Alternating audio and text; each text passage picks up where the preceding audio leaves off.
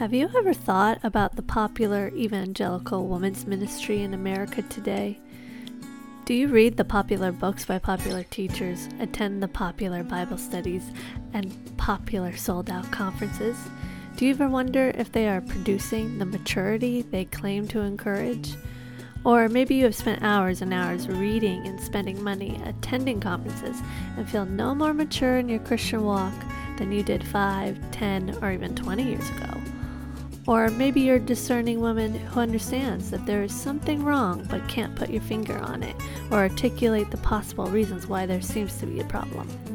I'm no expert, but as one who is immersed in it and has, by the grace of God, climbed out of it, I can at least tell you what I see. Please, feel free to disagree, but I think it's time we start talking about it. Thoroughly Equipped is a podcast for women centered on Sola Scriptura. This is the doctrine that the scriptures are all we need for salvation and spiritual living. They are God breathed and useful for teaching, rebuking, correcting, and training in righteousness, so the man or woman of God may be not a little, not even a lot, but thoroughly, completely equipped for every good work. So that's what I do. This podcast takes the popular evangelical women's ministry teachings, books, podcasts, conferences, Bible studies, etc., and compares them to Scripture. The purpose of which is to show just how sufficient Scripture is to equip us to be godly women. Well, there are three types of women who I hope will benefit from this material. One, the woman who has gone through said book, video, Bible studies, etc., believing the author handled Scripture correctly. My purpose for the critique is that she learns how to compare what is read to Scripture and see how Scripture is so much better than what the author provided. Number two is the woman who has discerned that the popular female teacher author is wrong, but has friends, acquaintances, or church leaders that follow said female teacher author.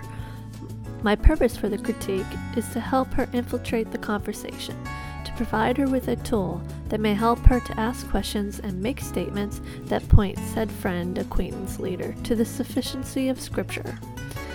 Number three is the woman who leads or hosts a Bible study.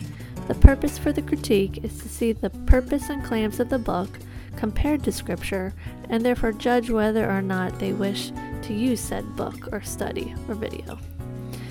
Within all these situations, my prayer is that more and more women come to the knowledge that Scripture really is enough to thoroughly equip us. I pray we study it, and that by studying it, we receive all that God has promised it will give a restoration of the soul, wisdom to the simple, rejoicing of the heart, purity and enlightenment of the eyes, discernment of our errors, keeping us from our sins. It causes us to be blameless and acquitted of great sin all the while pointing us to Christ, our rock and our Redeemer. Psalm 19. So stick around long enough, and you may start to realize that you don't need these books on how to discern God's voice, because He will speak to you through His Word. Or what about that conference on becoming the best woman you can be and all the spiritual advice and encouragement they want to impart to you? Well, you'll have figured out that God's Word provides better advice and encouragement. And that's okay, because you'll find scripture makes you stronger in your faith and saves you a ton of money in the long run.